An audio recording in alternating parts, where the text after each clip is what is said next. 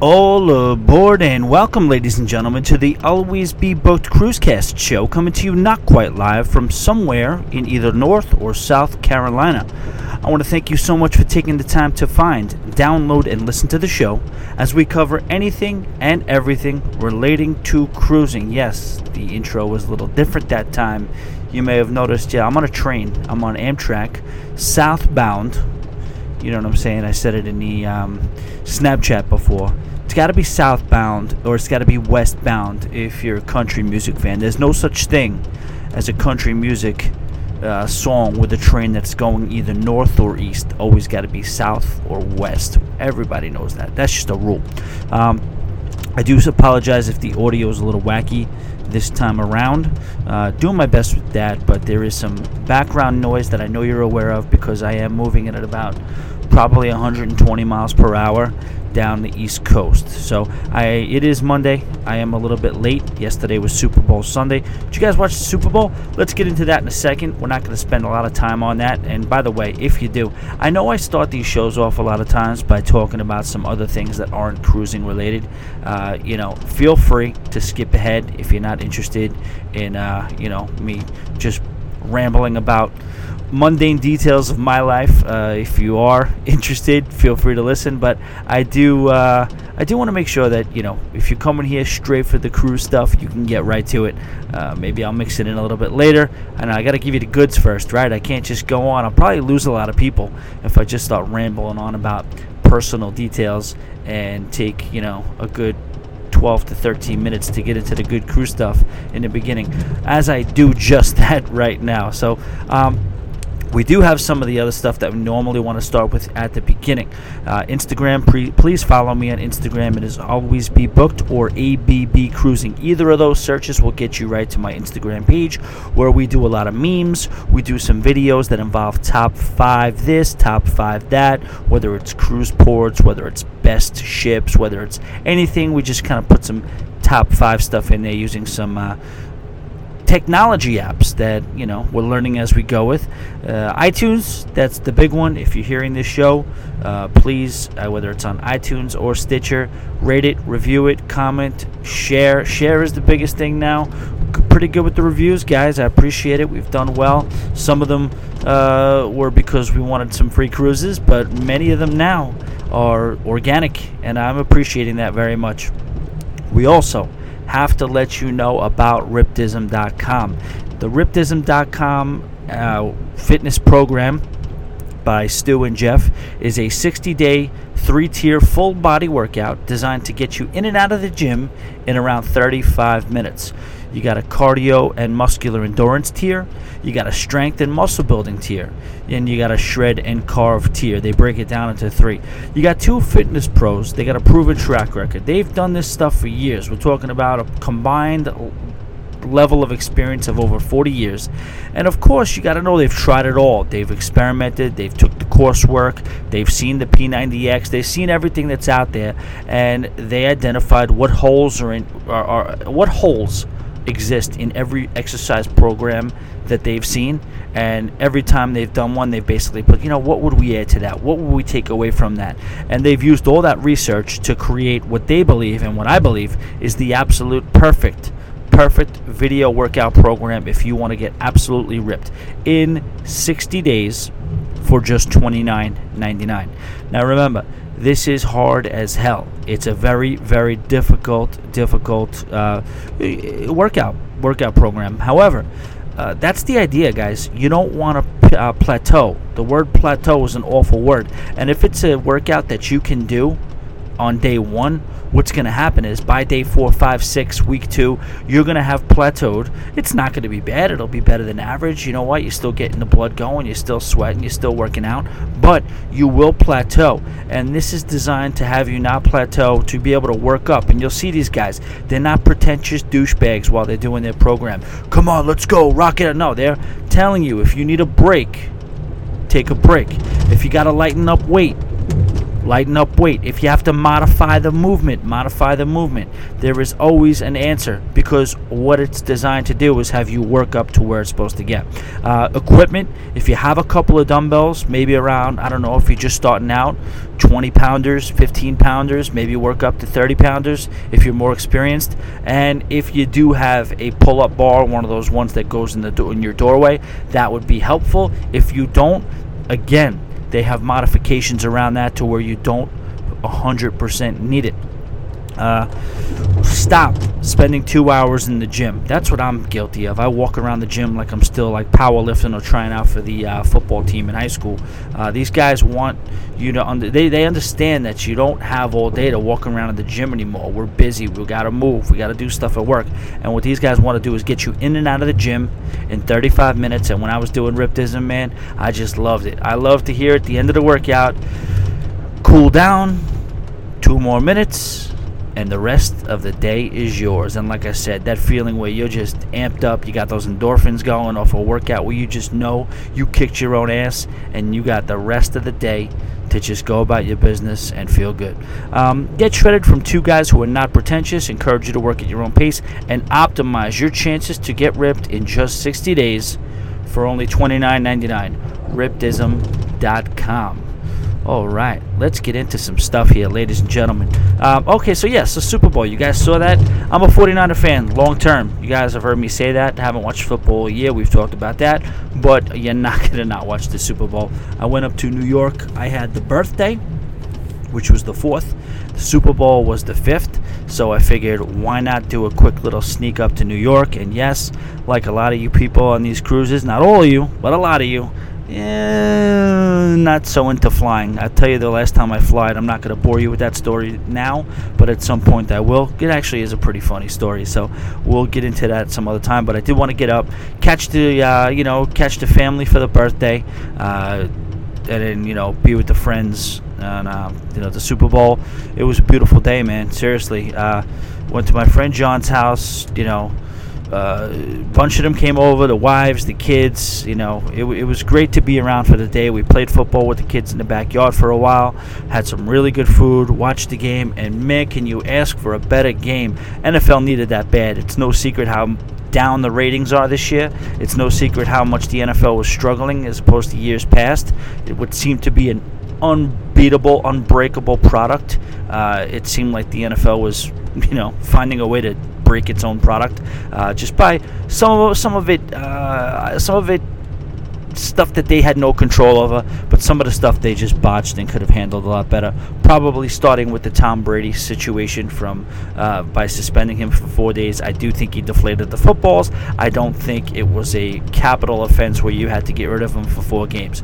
Having said that, this guy, man, I'm a 49er fan and I'm a Joe Montana guy and there's something to be said. There is an argument to be made for Montana to be the greatest of all time. Four Super Bowls, no interceptions, no losses, to Tom Brady's five Super Bowls, two losses, and a little bit of a spotty performance here and there. But I'm going to give the nod to Brady only because, you know, uh, he's he's uh, while the, the the level of perfection isn't there, man, this guy's a warrior, a battler. He's done it across multiple errors with multiple teams, and you just don't have the household names as a supporting cast on the Patriots through the through the years that Montana did. Montana had your Rices, you had your Roger Craigs, you had your Brent Jones, you had an All-Star line, you had those All-Star fullbacks, uh, whether it's Rathman, whether it's whoever else, um, you know John Taylor. You had some real beasts on the 49er offensive side of the ball, and then you had some great de-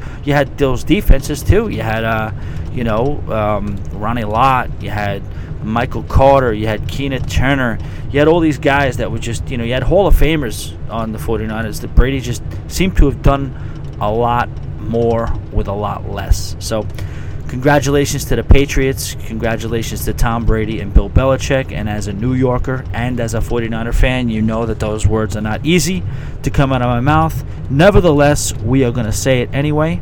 Uh, let's just make sure I'm still recording here because, like I said, on the train, and uh, it's bumping around pretty pretty decently, and I don't want any plugs to fall out or whatever. But All right, what we're going to do right now is get into the cast. Let's get it on. So we'll start out with a little bit of cruise news first. Uh, news, whatever you want to call it, just interesting stuff that might be happening in the cruising industry right now. Uh, we're going to start with Acapulco. Guys remember Acapulco, right? I mean, people still go there. It's still a beautiful location, but man, Acapulco was hot way, way back. You used to hear it on. I used to hear them talk about it on I Love Lucy and all those shows and everything. Um, what they're trying to do is make a triumphant return to the cruise industry. This season will have 28 calls and 31,000 passengers. That is up from 17 calls and 17,235 passengers last year. Next year, what they're shooting for is 37 calls and 4,500 passengers. So that's a pretty significant bump up from, uh, you know, it's a little bit out of the rhythm of what they've been increasing by. But again, it just seems like Mexico as a whole has, uh, you know, it had its heyday. It was out of control. People loved it. Um, and then I guess because of, I guess, political tension, I don't want to call it political tension. I'll just call it, you know, drug related tension, that uh, it just seemed to be a little bit, a little bit more dangerous, a little dicey. Uh, in Mexico, and they're really, really in a situation where they're trying to rebuild. Um, reason for the turnarounds, or, or at least uh, so far the gains that they've had, and the reason that they're optimistic about you know the the, the major jump that they're going to exp- anticipate this year is some good old-fashioned PR work, ladies and gentlemen. Uh, the Secretary of Tourism, the Mayor of Acapulco, and the Acapulco Cruise Committee, they've really kind of worked together put pin back their ears and really tried to go after this. Just good old general talent and problem solving, and it's paid off. As Holland America, they've agreed to two, uh, four new calls in uh, Me- Mexico's original beach destination, which is Acapulco. Um, I, I, just remember hearing about Acapulco all the time. Long before Cancun, long before Puerto Vallarta, long before Cabo, it was always Acapulco, and it was a little bit more of like. Uh, I don't know. It was almost like in the Cuban days. It was either Cuba or Acapulco back in the day. But, uh, you know, they had a lot of stuff that they're known for. Part of the slowdown, like I said, there was a lot of unrest. Um, again, it affected the whole entire cruise market. And for now, it seems to have leveled off. I'm hoping a lot of this Trump stuff, again, I'm not talking politically at all. I'm just making a statement. I'm just saying I hope a lot of the stuff that's happening politically between the ties between us and Mexico do not negatively impact because it seems like there were some great, great strides that were made, and it would be shame to, um, you know, to, to, to, take a step back because of that. Not that the political world or the uh, uh, t- ties between nations or uh, how nations uh, get along with each other should be dictated based on how cruise friendly we will be. It's pretty trivial, but again, we're all asking for the same thing: good relations with our with our brothers and sisters down in Mexico, and uh, that will lead to nothing but uh, you know improved improved cruise market and overall economic uh, economic uh, an economic situation down there. Um, the Center for Assistance and Tourism program uh, meets with the cruise committee days before each call. So anytime a ship is coming in, uh, they, they get together and they try to figure out you know security measures and preventative me- measures to keep the passengers safe. Since they started doing these meetings, uh, in around 2014, there seems to have been no issues whatsoever with passengers, at least from a security standpoint. Uh, there's been no crime, no you know murder, more kidnapping, no whatever Colombian necklaces, whatever they're doing over these drugs. Since they really started to take a real serious approach uh, and a real, uh, you know, just serious, serious dedication, they they they they really made it a point to be secure. Since 2014, they've made great strides and they have a perfect track record since then. Uh, the committee, what they're doing is citing two separate approaches that have been working and will continue to work uh, it, I guess synergistically, like one works off the other, is the main reason for the steady improvement. Uh, so, first, what they talk about is the tactical way. What they try to do is make sure the port is secure and the police and other security personnel are well represented. So, a good presence, a good show of force down there. You know, not an intimidating force to where the guests would be uh, a little apprehensive of coming back, but still just letting them know that, letting whoever wants to do harm to anybody know that there is a presence here and you will be punished. The committee also worked closely with the mayor to get a local orchestra to play at the pier as passengers uh, debarked the ship. So yeah, you gotta you gotta separate yourself. In the bomb in the bar industry, uh, as you guys know, uh, why they're gonna come to your bar versus another bar, something as stupid as you know having having a little bit of a band play, it, it, it can it can it can help. You just got a good feeling. A lot of times, I tell my staff all the time, you don't know why you're going back to a place. You don't know why you're choosing not to go back to a place. You don't have to say, like, okay, we didn't do this, so is that really going to be the reason they don't come back here ever again? Because I didn't say thank you? No, but because you didn't say thank you, they may just have a general less than good vibe about the place, and they may just not come back. It's because you didn't say thank you, but it may not be on a conscious level to them. The same thing if you do something good or positive. They may be drawn back to your place. They may be drawn back to your port. If they get off the ship and there's a very, very friendly, welcoming band there, everybody feels safe, are they going to come back and say, man, that band was great and look how safe we were? No, but they had a good vibe when they got off the ship, and whether they know it or not on a conscious level, that's going to contribute to the fact that why they may come back again. Also, local government officials set up a welcome ceremony and a reception for the captain and key crew members. So, again, totally, totally nightclub style stuff. A VIP, you make them feel special. That's what they're doing. They also installed a uh, permanent, permanent hospitality information uh, center at the pier. Uh, then they got strategic. This was the second part of what they wanted to do was a little bit more surgical. This is where the committee reaches out directly to the cruise line in efforts to streamline any specific needs a particular cruise line might have.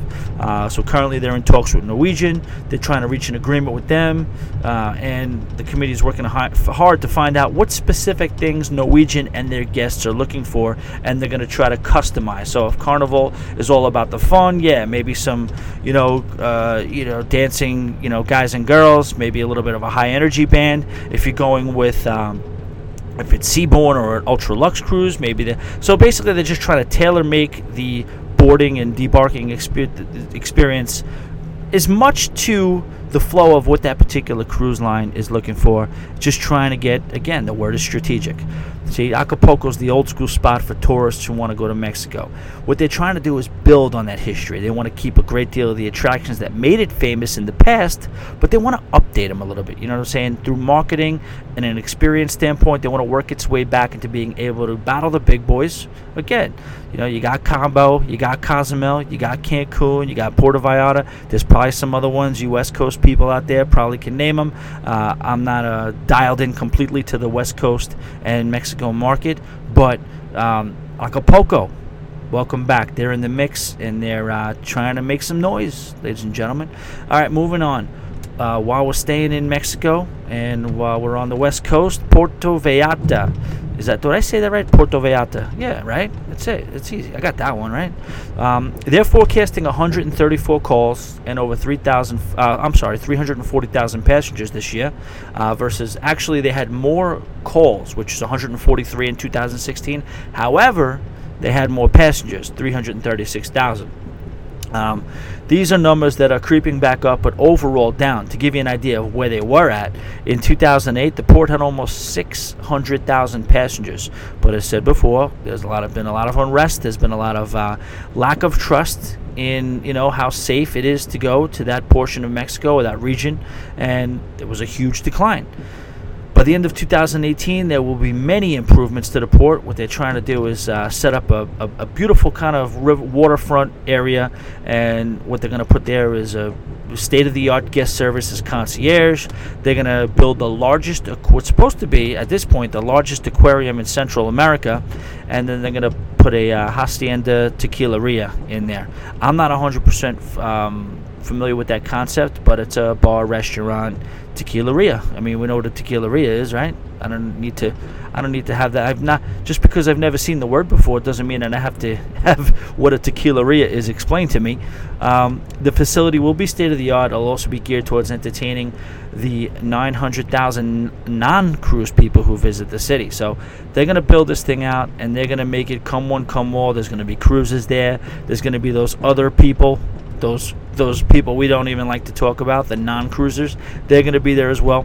Cruise lines that frequent uh, frequently call in Puerto Vallarta are Carnival, Norwegian, Holland America, and Princess, and a little bit of Oceania mixed in there. So not so much. These cruise lines have been very, very complimentary of the port.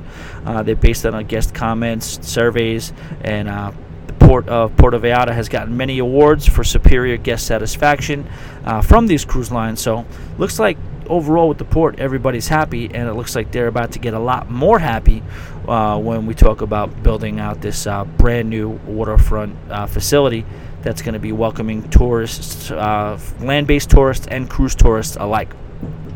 Currently, right now, the most frequent shipped call there is the Carnival Miracle. Boom! My first ship ever made its way down there. I have sentimental ties to that. That was the first time I saw a uh, chapel on board. It was my first cruise, so obviously it was the first time I saw. But ever since all the other cruise ships I've been on since then, none of them had a uh, a wedding chapel there. So wasn't really getting used too much. But I mean, that's just asking for trouble. Trying to turn a cruise ship into Vegas. What are you gonna have little Elvises work in the chapel? It's funny, but uh, yeah, they did have the chapel. Very nice, beautiful chapel. The Miracle is a beautiful, beautiful ship. You could tell how much thought went into that. Uh, it was kind of cool. I was kind of spoiled from a, a, beauty standpoint and an originality standpoint for have that being my first ship.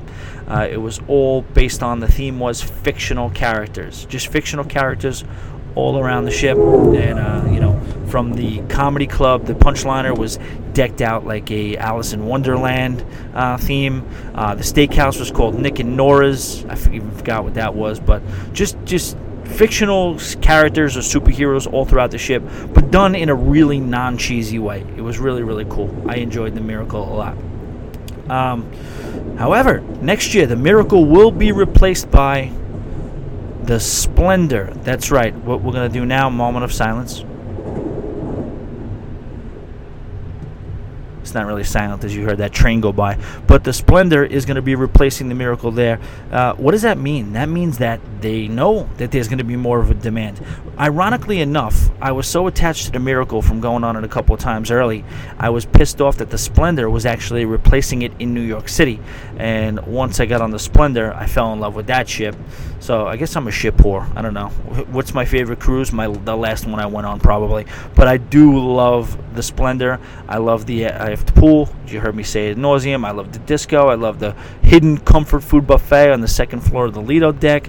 I love the food options. I don't give a crap that it's not a 2.0. I love the cover. I love the um, you know when they pull they can kind of create an into they turn the Lido deck into something that's really intimate when they pull that uh, retractable roof over. I just love. I've grown to love the Carnival Splendor, and it's absolutely my favorite ship as of now. Um, but it's interesting. Is that like a pattern? Because uh, eh, do they do they bring the Miracle in, and then when they're gonna pull the Miracle out, they're gonna put the Splendor in after that? Because that's the second time I don't know that the Splendor has followed the Miracle uh, after the Miracle leaves. So what they're saying right there, the Miracle holds 2,100 people. The Splendor holds 3,000 people. So, I mean, it's pretty ambitious. They must know that the demand is going to be there in Puerto Vallarta. And, uh, you know, I guess that's going to be one of the final final runs for the Carnival Splendor because we all know, hence the moment of silence, where it is going to end up. It's going to go in and get redone, and it's going to be sent over to Australia. And it's not even going to be a Carnival ship anymore. It's going to be a P&O ship. I don't know if they named it yet, but uh, damn, we're going to miss it. That's a 40% increase, by the way. Uh, again, like I said, hopefully the demand is there. I assume they know what they're doing. So uh, I'm sure uh, I'm sure it's going to work out. You guys hear of Global Eagle Entertainment? Do you guys know what that is at all? It's pretty interesting. You know, you go on cruise ships and you see the TVs. Uh, you you always notice that it's a little wacky. It's not like the ones you have at home. It's not like you know Miami. It's not, typically not Miami news or Chicago or New York news or LA. It's usually some local Caribbean TV affiliate affiliate that brings you the sp- uh, news, sports, and weather. You usually hear like results from soccer games in Curacao or or Venezuela or wherever, and uh, or or baseball games in the Dominican Republic and these is this is what you hear, and you look. This is what the local stuff is. Um, and then you want to watch a game. Sometimes they have the game you want. Sometimes they don't. Global Eagle Entertainment is I guess, a third party that able enables cruise lines to broadcast large events. I remember one of the first cruises I went on, they had an Oscar party, a deck party, but it had the Oscars. I guess it's not as easy as just turning on Channel 7 or Channel 2 and having the Oscars play. You have to get the rights. There's uh, uh, a few things uh, outside issues that, that come into play when you want to broadcast these things. And Global Eagle Entertainment is that third party that signs uh, signs uh, crosses all the T's and dots all the I's, so they can smooth it out over so that a cruise line can legally show these things. This past year, they broke some records. Uh, seems like cruises are getting younger and younger, and for the demand of relevant TV, it's going up. And whether it's award shows, sporting goods, any event in general, Global Eagle Entertainment is who the cruise lines will call to make sure that they secure the rights to, you know, broadcast that content. In 2016, Global Eagle Entertainment broadcasted 700 events and 2,627 hours of live televised sports, entertainment, and specials. Um, what it is is uh, available on 27 cruise lines and more than 135 ships. In addition to major TV events, what Global Eagle Entertainment also does, they just kind of started this. What they want to do is help cruise lines produce and broadcast their own content, such as inaugural. So if the Vista is going to come out and they're going to crack the champagne over the bow, and they're going to inaugural, they're going to give it naming or it's going to christen it, whatever, however you call it. Uh, they want to be able to broadcast that in Hawaii on whatever ship, you know, or somewhere on the West Coast, whatever one of those fantasy class ships are. They want to be able to broadcast, you know, the christening of the uh, Vista, so all you people on the fantasy class ships can uh, be jealous that you're sitting on the ship from the uh, that still looks like the Love Boat, and there's this freaking Vista out there right now getting christened. christened. But that might be a, a good thing to do anyway, because you know it's a selling point. If you're sitting on the you know Carnival Fantasy and you see the Vista rolled out on your TV. Uh, although it's probably not even going to look that impressive. Those TVs are like six by eight inches big. But why am why do I have to do that, guys? I, don't know why I have to crap on, on the ecstasy class all the time. But my point is, I'm sorry. My point is, is that you know it's a good selling point. You know, you're on the ship, and if it's your first time cruiser and you're having a great time on the ecstasy, and then they roll out this big beast of a ship, you know, while you're on board. They probably give you a good deal of booking on board, half off deposit, some onboard credit. Boom, you're booked on the Vista. So, um, Global Eagle Entertainment will help you with that. In the years to come, they plan on using technology and their satellites to continue to make the cruise experience better through providing guests with the content that they're desiring.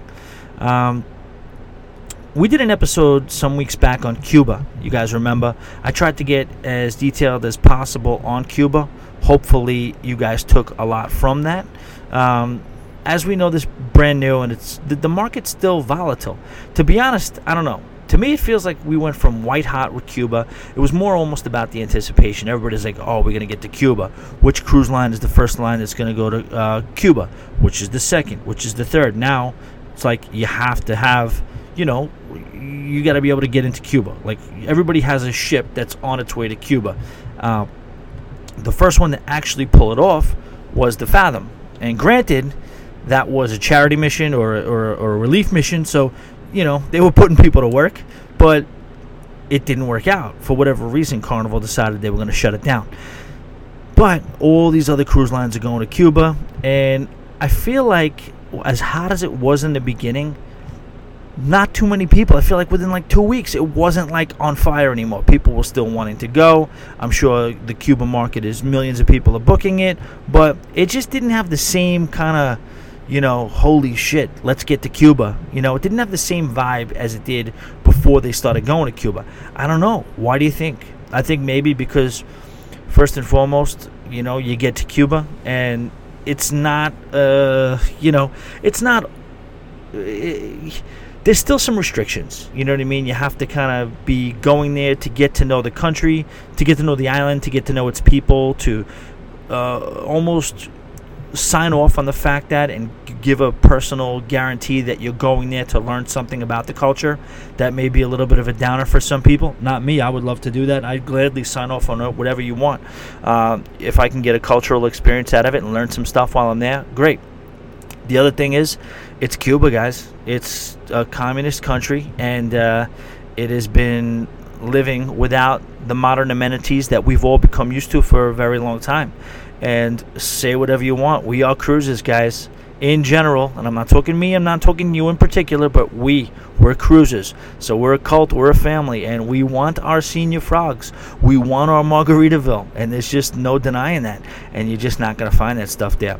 Um, that's it. But the good news is Royal Caribbean has just designated the Empress of the Seas, which is already uh, slated to do some uh, Cuban itineraries. They're adding Cuban sailing. So if you're just going to test out the market and feel out the direction things are going, that's good news. Look it up if you want to see when. But they added more four and five night sailings to Cuba with a few overnights in Havana.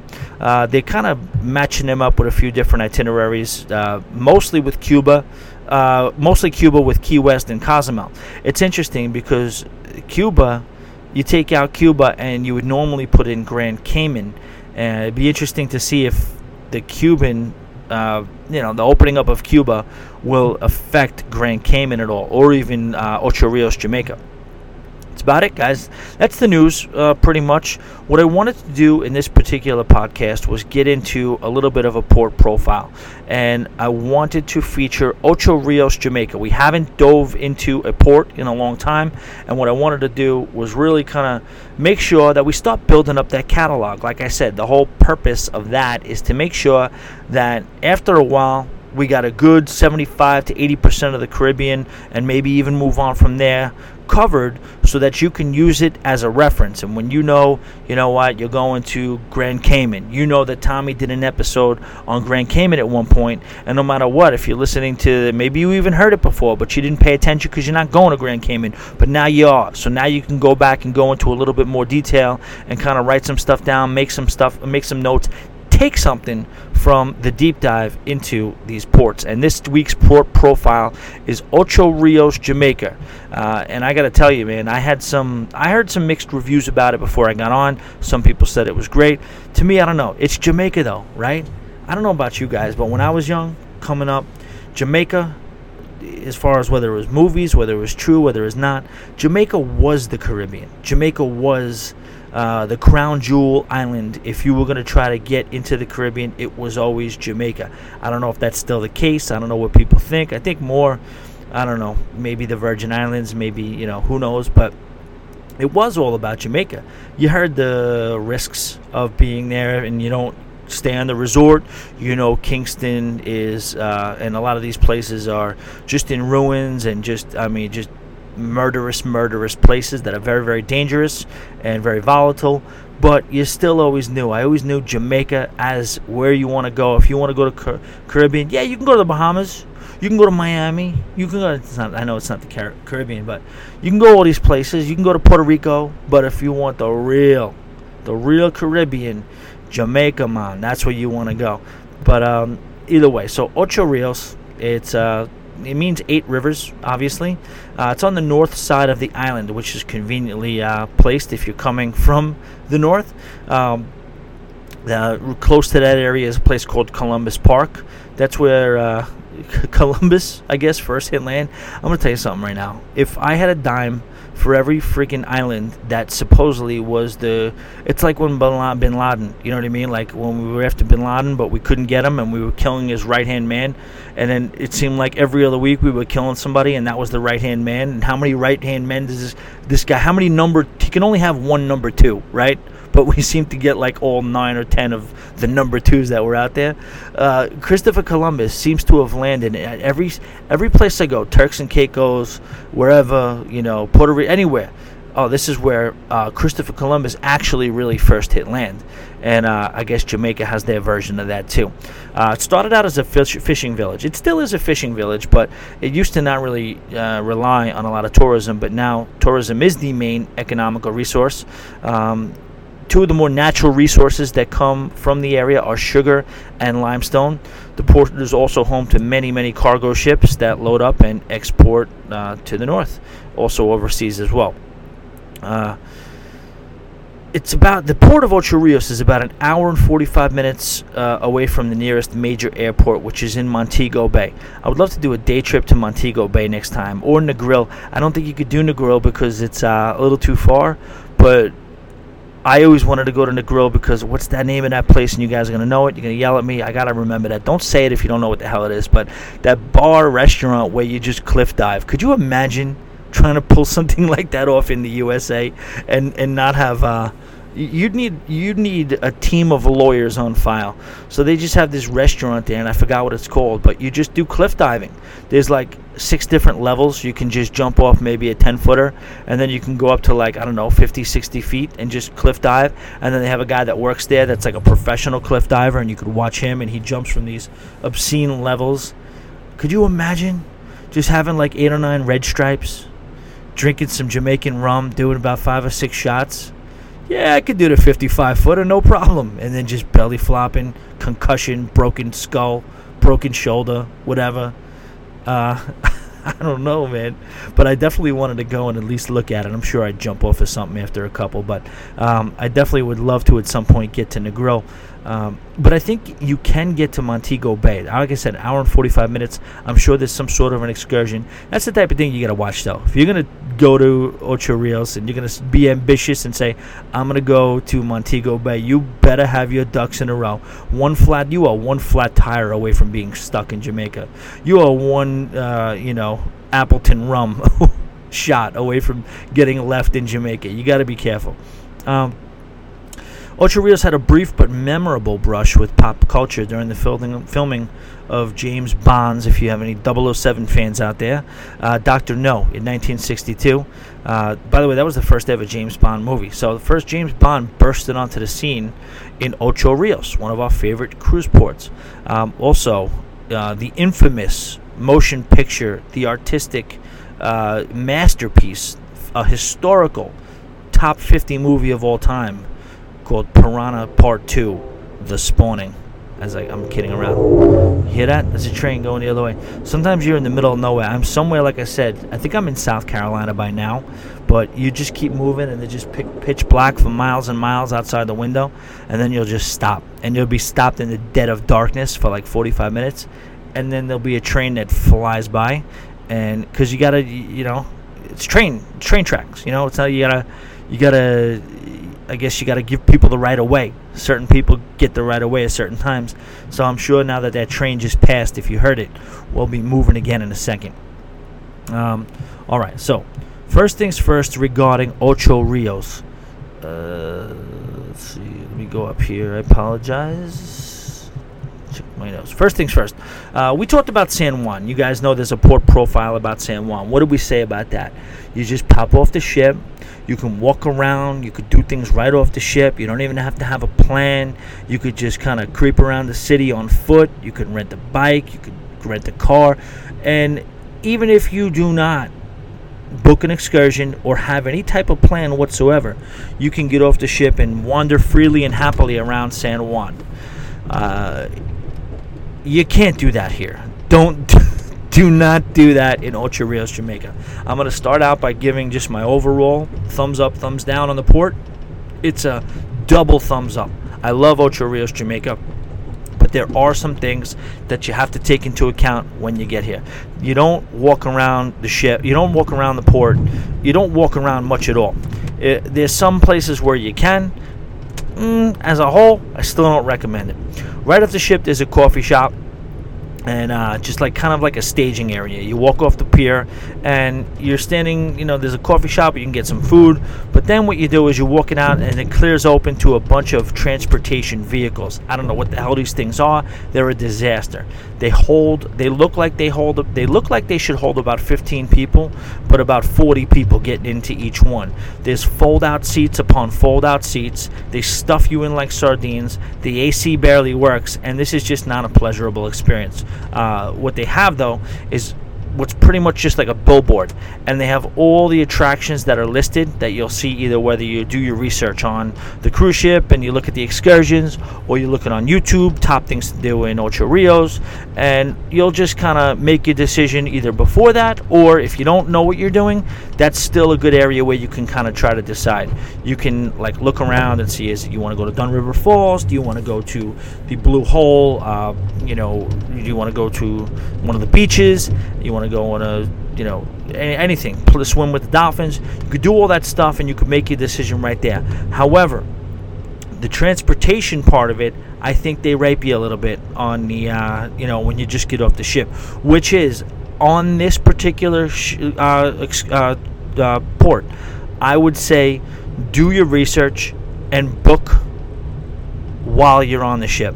Book everything because you probably will have your tickets ready to go. There's no standing around. There's no waiting. If you book on the, from the cruise line, you're in better shape. You know, I would say don't book on the cruise line, or or at least give yourself the opportunity or the freedom not to, if you're in a city where you can kind of walk around or you can kind of like just kind of flow and it's built for you to do your own thing at.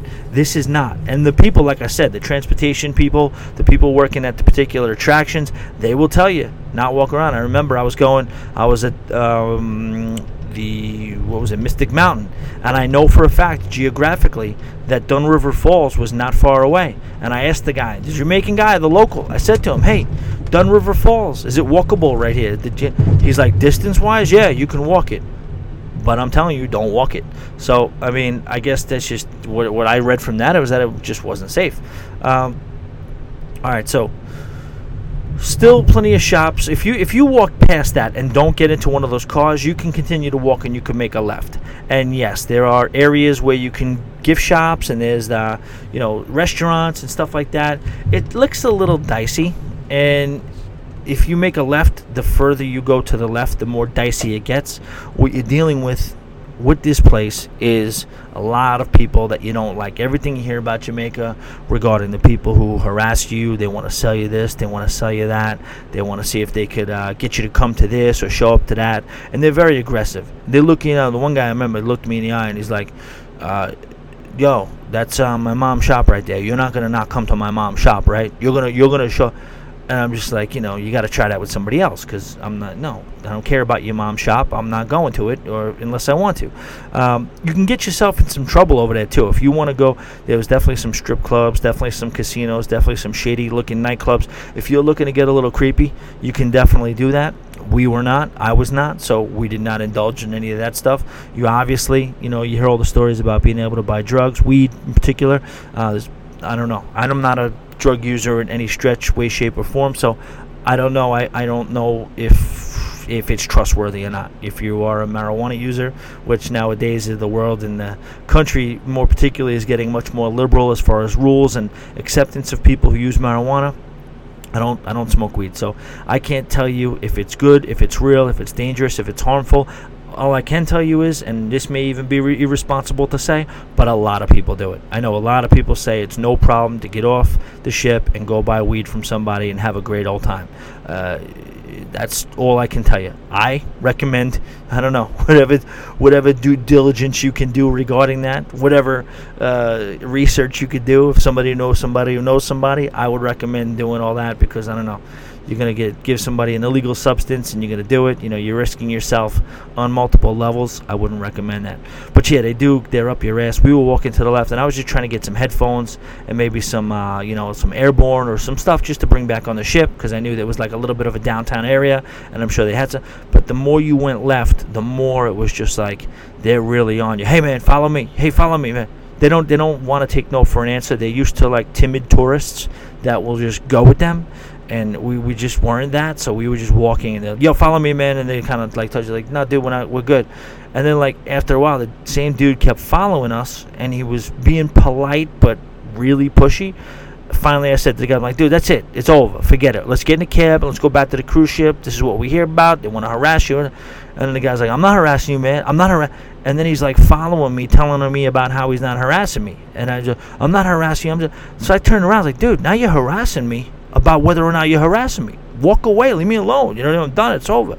And he's like just pissed off, and I'm getting in the cab, and I was like, you know what, this, this is not worth it. You know, so uh, that's what happens if you stay local. If you get off the ship and just try to walk around, you know, I'm, they're not going to hurt you. They're not going to do anything to you. But it's just a little annoying where you go out, where you go out there and you have to just no thank you, no thank you, no thank you. Oh, but try this. No, it just gets. It's to me, it's I don't know. I would just book your excursion, know where you want to go, and just go where you want to go. Um, you know, that's all it is. So, what, what did I do? I did not have us book an excursion. I kind of took charge of Jamaica. We all kind of, when we cruise, usually one of us will take charge of each island. And I kind of looked at Jamaica and I really saw a lot of things that I wanted to do. So I decided that, you know what, I'll take charge. But what I saw was this everything seemed to be pretty close to what was this place called Mystic Mountain, and it looked like everything was there. So me being kind of like the uh, um, I guess the skeptic about the cruise stuff, and you could see, you know, because you look on the uh, excursion list and it says you can book this with this. So you can have a two pack excursions with this, or a three pack excursion with that, or even a four. You know what I mean? Combos. I'm like, what that tells me is that you could just go there and do whatever the hell you want and just pay as you go, a la carte, wherever. I was wrong. You know what I mean? You, you, you do had a couple, like the one we went to uh, Mystic Mountain, and there was this, um, what was it called? The Sky Ride Experience? Is that what it was? Hold on. Yeah, Sky Mountain Sky Explorer. So uh, I figured we would just be able to find a bar, have some drinks, bounce around to these different places, and you know, if somebody wanted to do this, they do this. The other one stay at the bar. If somebody wanted to do that, they could do that. The other one stay at the bar. But uh, we didn't. So we have that. we brought they brought us to Mountain Sky Explorer. There were a bunch of different excursions you could package together. Um, these particular ones were the Sky Explorer and the Jamaican bobsled coaster. Uh, so we did that. We went up the Sky Ride, and to be honest with you, there was three of us, and we're all uh, above 220 pound men, and thing was terrifying. Granted, it's only a glorified ski lift, but I'm sorry, I don't ski, and quite frankly, I still am not into it. I don't know how you get. I don't know how even those people who ski uh, in the mountains, uh, you're getting, you're sitting on what is a glorified park bench. You know what I mean? And it's got a bar across it, great. But they take you basically getting lifted, airlifted, three, four, five, six hundred feet into the sky on a park bench that just has like a bar in front of it while we're just sitting there with our legs dangling.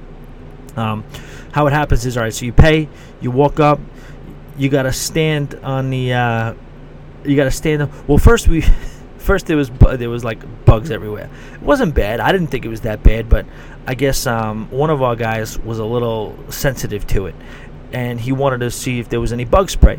Funny story, there was no bug spray, but they had the wristbands. And I wasn't familiar with the wristbands that are supposed to be bug repellents. So he puts on the wristband, it's supposed to be a bug repellent. And I'm like, that is that wristband on your wrist is going to keep the bugs off your entire body? Is that really what's going on?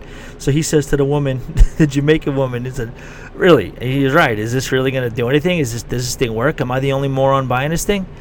and we're all laughing at him. And then she responds, "Oh no, sir, no man, you uh, may there are many morons that buy. so she was basically saying, yeah, you just dumped fifteen dollars down the drain for some voodoo freaking thing that's supposed to keep bugs off you. I'm saying that in a very ignorant, uh, from a very ignorant standpoint. The thing may work. I have no idea. Uh, you guys probably know. Yeah, I've used the wristband. It works fine. Shut the hell up. Maybe it does, but it just looked a little weird to me. So, so as soon as he got uh, all fitted for the wristband, we walked over to where he's supposed to catch the sky ride they have outlines for feet, almost like chalk outlines standing on a rock, and the thing never stops moving. This park bench ski lift thing. So what you do is you put your feet over the feet outline, and the thing scoops you in and just whips you off your feet and starts shooting you, you know, 300 feet up into the air. Uh, like I said, terrifying. Absolutely gorgeous, but terrifying you're suspended in midair.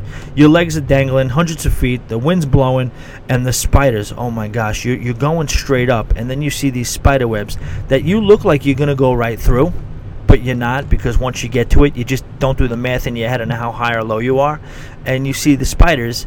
And these spiders are the size of your hand. They just happen to be caught in a web, and you literally have to lift your, uh, you know, you have to lift your feet to make sure that you don't you don't see the uh, you don't you don't get hit with the spiders. Um, you get to the top, you got all the gift shops, you got a place to take pictures. There's actually they actually snap your picture on the sky ride. It's like a uh, you know one of the like the roller coasters. You're halfway up the mountain, they take a picture, you don't even realize it, and then when you get off the sky ride, they have the employees ready to sell you the picture. Um, up at the top, so they have a restaurant, they have the gift shop, they have uh, natives dressed up like uh, like almost Indian tribes or African tribes, and they have makeup and you know weapons and stuff like that, all just for you to you know take pictures with. And of course, you're free to leave a generous gratuity if you uh, if you see if you see fit. Uh, also at the top, you know, when you go into the restaurant area, they got jerk chicken. They have a water slide and an infinity pool overlooking the mountains, and you can see the cruise ship from up there. It's a beautiful, beautiful sight from up there. What I'll do is I'll uh, I'll do a YouTube video. Uh, it's not going to be too long because I didn't take a ton of pictures in Ocho Rios like I did in St. Martin. But since we're doing a port profile on um, Ocho Rios. Uh, within the next couple of days, I will be sure to make sure that there's at least a slideshow, uh, something to look at regarding the stuff that I'm talking about uh, as, uh, in terms of Ocho Rios. So we're sitting up there, we you know sit down, we eat some jerk chicken. wasn't that good? it was it wasn't great. And then we signed up to do the uh, Jamaican bobsled. So uh, one of us didn't want to do it. I didn't want to do it because I don't know. One of us thought it was just a primitive piece of machinery. You're at the top of this mountain. It's totally controlled by gravity, and you're in this kind of blob, bobsled-looking thing. It's really fun though. It was cool. Uh, it, it, again, like I said, gravity is the only thing. There's no motor to it, but you're going downhill. But you do have brakes. You have hand brakes to where you can slow it down. I was all over the brake. unfortunately, it wasn't that bad. If I I do have it to do again, I'm going back in October, but uh, I'm not going to use the brake as much. I don't really feel like you do. It was a fun ride. It wasn't like a thrill ride, a death ride. I don't know. Maybe I'm speaking too soon. You're talking about. I'm talking. I'm talking this from a standpoint of someone who rode the brake. If I don't use the brake, maybe you will be scared because I did watch some YouTube videos on it, and people were screaming for their lives. But we will see. Uh, and then when you're done, so basically if you're at the top of the mountain from the sky ride, you do the alpine bobsled, you end up at the bottom of the mountain again, and then it takes you back up the mountain. But getting back up the mountain is kind of cool because they they carved out this track in the mountain that's I don't know what the degrees is, but it's almost vertical, and you're still sitting in the bobsled, and the track that you're on is fully enclosed so that you don't come off the rails because otherwise you probably would fall backwards off the mountain in reverse from you know just just just because of gravity, and it just brings you brings you it pulls you back up like motorized. It pulls you back up. Um, and that's it. So that's Mystic Mountain. Nice restaurant up at the top. Some beautiful, beautiful views. Uh, if you're not scared of the skylift, it's fine. I I would do it again. I was a little scared. It's much much easier for whatever reason. It feels mm, uh, less scary going down. I don't know why, but uh, all three of us were crapping our pants on this thing. Maybe because we knew how much weight was in the thing and we didn't trust it. But whatever whatever it was, tons of stuff to do up at Mystic Mountain. You could spend a good four, five, no, two, three hours at the top of Mystic Mountain from eating, from shopping, uh, to interacting with people, to going into the infinity pool, to doing the water slide. You could probably do at least three, four hours, honestly, if you wanted to do Mystic Mountain. Uh, what you could also do is make your way over to Dunn's River Falls. See, that's what I said before. It's it's in the same area, but I like I said, I asked the guy if it was walking distance. He just said don't do it. You know what I mean? He didn't say it wasn't walking distance because I know it is. I have a map, so I know it's not far. But he just said, you know, there was almost like a little bit of a. It wasn't even like a walkway. You're basically in wilderness. You know where you are right now. You're on the coast, but you're pretty much from attraction to attraction there's not really you don't see a lot of people walking. Everybody's traveling around with a car. You know, there's not. It's it's just destination spots only. There's no plaza you're walking around. There's no strip of bars or restaurants in this particular area. You're getting to where you're going and you're staying there pretty much. But Dunn River Falls. This looks like another death trap, to be honest with you. But I guess it seems just fine. People do it all the time, and people seem to not have a problem when you're watching it, it ger- generally looks like a terrible idea.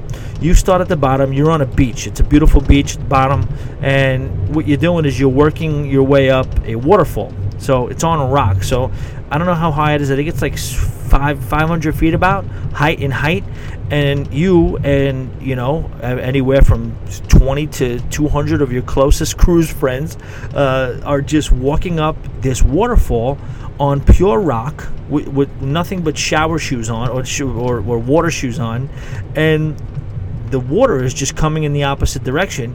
And there's certain areas where you know you see people fall down you see people trip you see people being very very careful and then at some points of it where it gets really really rough and really really narrow you see everybody they'll they'll instruct you to form a human chain and you have to kind of each pull each other up. I don't get it. I don't know how these people get away with it. I don't know how nobody's hurt. I don't know how they're not sued like crazy. I guess it's just ironclad. It just you know you can't they don't operate by the same rules. And to me it's a little more refreshing. If that looks like a bad idea if it looks like something you shouldn't do don't do it. Don't do it regret it and then sue about it. Just do, do what you're supposed to you know do make your own decision you gotta roll the dice. That's what it is. Um, that's one thing I really can't wait to try. It it pretty much is from all the research you'll do, if you do any research on it, the Dunn River Falls is the crown jewel excursion if you go into uh, Ocho Rios. Uh, when you get to the top, if you make it to the top, you could sunbathe. You uh, they have natural springs. It really looks amazing. So you walk up all this, and you know it's probably hot, it's probably sweaty. You're in the rainforest, but it is refreshing too. You're getting hit with the springs, and then you get to the top. There's a lot of people up there, but they have like natural whirlpools and natural like little swimming holes and stuff like that. Um, from there, you can make your way to what is called the Blue Hole, uh, and that's another area where there's, you know, you could just do general swimming, or you can cliff jump or cliff dive off natural rocks into the water at various heights. There's also a rope swing there if you want to do that. Really looks amazing, and I absolutely want to do that next time too. So, I really enjoyed the uh, Mystic Mountain sky ride and uh, roller coaster thing, but I don't know. I probably would make sure I did not miss Dunn River Falls the next time I went. Um, also, comboed up with Dunn River and the Blue Hole is whitewater rafting or tubing. Again, I wasn't over by that side of the mountain, but I got a lot of stories, and the research I've done told me that all of those three things are stuff you can do together.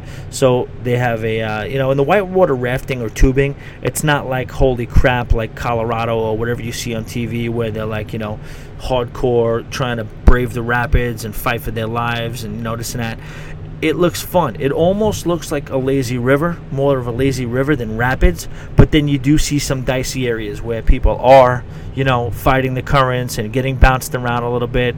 It's definitely more. Uh, it's a little less lazy than your average lazy river. So that's definitely on my list as well to be able to sit in a tube and get a little bit of a thrill, but not too much of a thrill and just chill as the you let the current of uh, Dunn's River just take you across.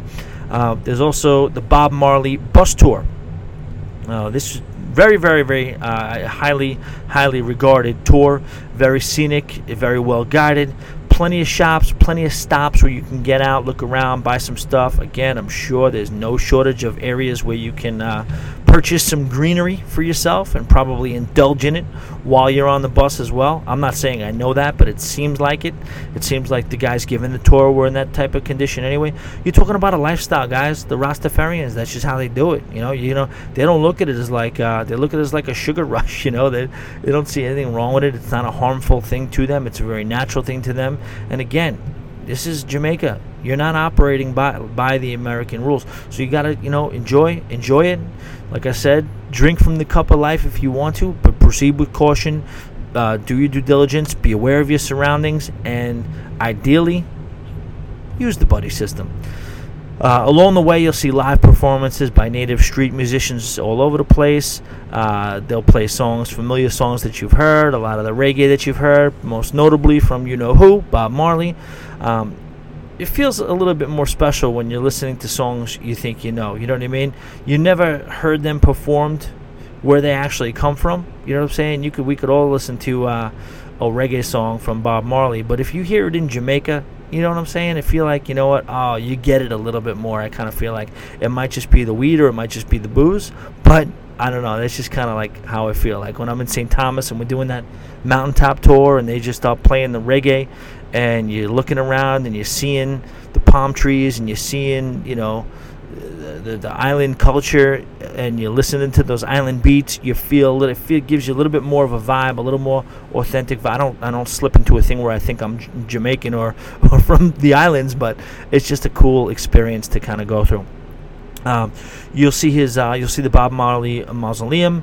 Uh, you'll interact with some real Rastafarians. You'll get some real history on what the lifestyle was like and how it was about peace and how it was about, you know, aside from the whole marijuana thing, just really taking care of your body, being athletic, and just, you know, no, no, uh, just, just, just peace. I, again, it's not my thing. I'm not, I'm not, I'm not. Uh, just trying to promote the lifestyle, but I'm just saying what it was. And, you know, again, we talk about cruising a lot and we talk about how it's mostly for people who really just want to get away and shut down. Every once in a while, you do come across a real cultural experience with it.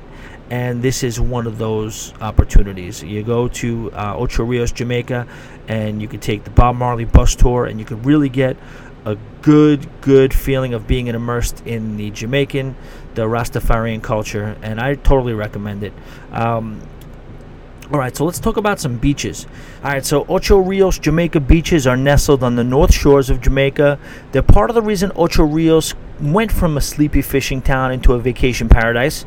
You'd expect from Jamaica beaches, these are delightful mix of swaying palm trees, plenty of warm turquoise water, plenty of soft white sand. A lot of the beaches are quiet and secluded, but you do have some options, you know, in certain different places to where you can do water sports, other adventures. And even if you do have a little bit, not that we do so much on the cruising side of it, but if you do get to spend some time when the sun goes down, there is some reggae music, there's some fish fries, there's some lobster bakes, there's, uh, uh, like I said, just reggae music and bonfires. Really, really cool experience late at night on some of these beaches as well. So let's get into just a couple of them. Starting with a place called Mahogany Beach. This is a quiet and off the beaten path beach. Uh, it's easy to find it's located near the east side of Ocho Rios. It's kind of just off the main strip. Uh, you don't have to worry about a cover charge. There's no admission. Uh, there's no large crowds at Mahogany Beach. You can swim comfortably, especially enjoy this beach when the water is nice and calm. What you want to do is after you've gone for a dip or a stroll in the sand, you can visit one of the local restaurants that are located right on the beach. There's not a lot of them, maybe two or three that are right on or near the beach, maybe a snack bar.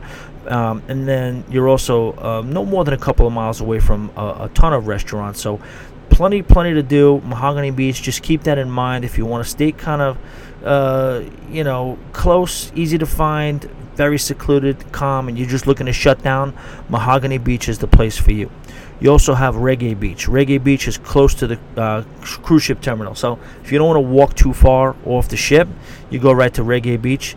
Uh, it's sort of like uh, they say it's like nowhere. You you don't really feel like you're near the cruise ship, but even though it's not far geographically, you feel like you're in another world.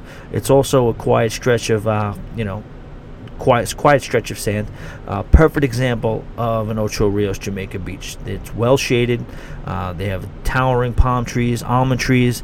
The list of things to do isn't long. It's not like you're going to be running around like a nut job on this beach. But again, if you really want to shut down, you want to swim a little bit, you want to lounge in the sun, and you want to get back on the ship nice and refreshed, this is the place for you. It's also home to a nice bar, excellent beach views from the bar. Uh, along with a, they have a single restaurant over there, and they got some really good jerk chicken and fresh catch of the day. See, that's where I want to go. That restaurant bar on Re- Reggae Beach, um, that's the one. I don't even know what the hell it's called, but uh, that's the one I rather wish I went to than eating at the top of Mystic Mountain. Mystic Mountain was cool. I could tell that it was definitely a bit of a tourist trap. I could tell it was probably not the most authentic. I'll be honest with you, we all kind of agreed. You know, the cruise lines sometimes they tailor what they're going to serve based on what port you're in at the buffet. The jerk chicken on the ship when we got back was better than the jerk chicken we had. I wish I went to Reggae Beach and I had some off the beach. It's like a Jack Shack. Ever have the jerk chicken at Jack Shack in uh, uh, Grand Turk? So much better than Margaritaville. I think this is probably a similar situation. All right, moving on. There's another place called Mallard's Beach.